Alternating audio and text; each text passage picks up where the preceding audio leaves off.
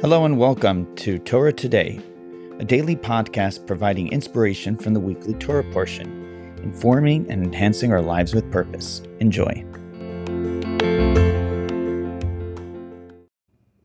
This podcast is dedicated to our brothers and sisters in the land of Israel and around the world, and to the success of the IDF Tzahal in their holy work. What is true kindness? What does it mean to give of ourselves. In reality, we often see an outward expression of kindness, but do we truly know what a person's motivations are?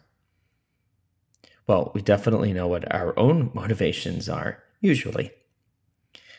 Of course, sometimes we engage in kindness simply because we feel guilty. We do something nice, even generous, because it makes us feel good. We do it because it's popular, because it's the right thing to do.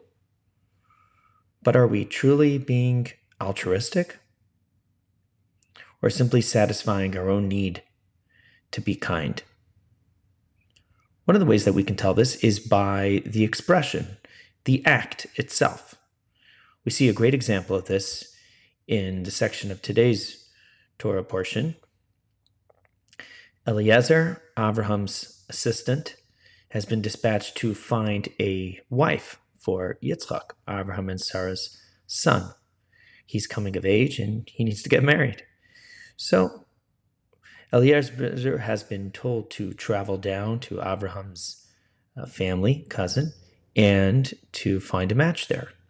When Eliezer shows up in the town, he recognizes that he really needs some divine assistance to make sure that he finds a woman suitable to marry Yitzchak and partner with Yitzchak in carrying on Abraham and Sarah's legacy. A big mission, no doubt. So Eliezer engages in a conversation with God where he basically says, God, show me a sign.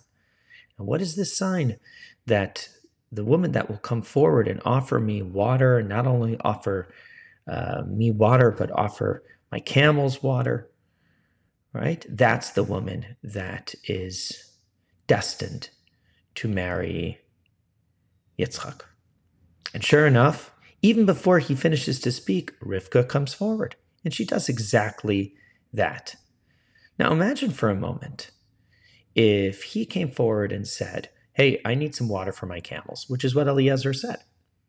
And she thinks to herself and says, Well, this man needs some water for his camels, so I will give him water for his camels. That's me being kind, being generous. I'm not obligated to do it, right? I don't have to give him water, but I'm choosing out of the goodness of my heart to do just that. And true, she is being kind. She's even being generous. But her motivation revolves around herself and how she defines herself and how this act will make her feel maybe even how this act will present her in front of the other shepherds gathered at the well. But Rivka doesn't do that. Rivka thinks for a second and says, Okay, I hear what he's saying. He needs water for his camels. But if I were in his shoes, wouldn't I be thirsty?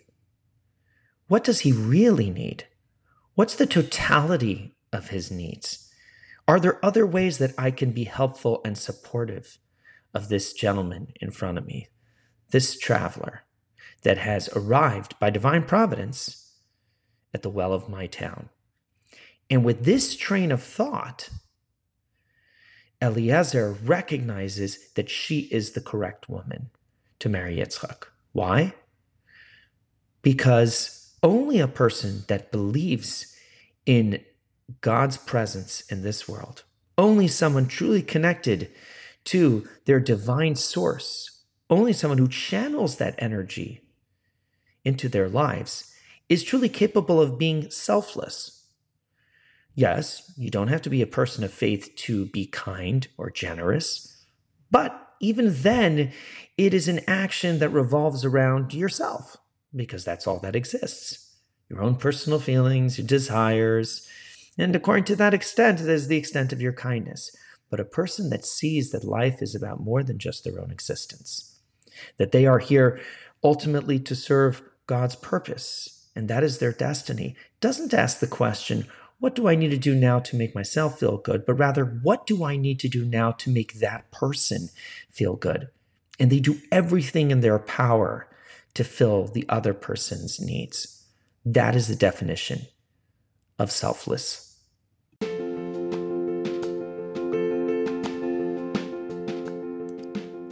Thank you for listening to Torah today. If you would like to dedicate or sponsor a particular podcast, please email askmendy at gmail.com. Thanks for listening and have a wonderful day.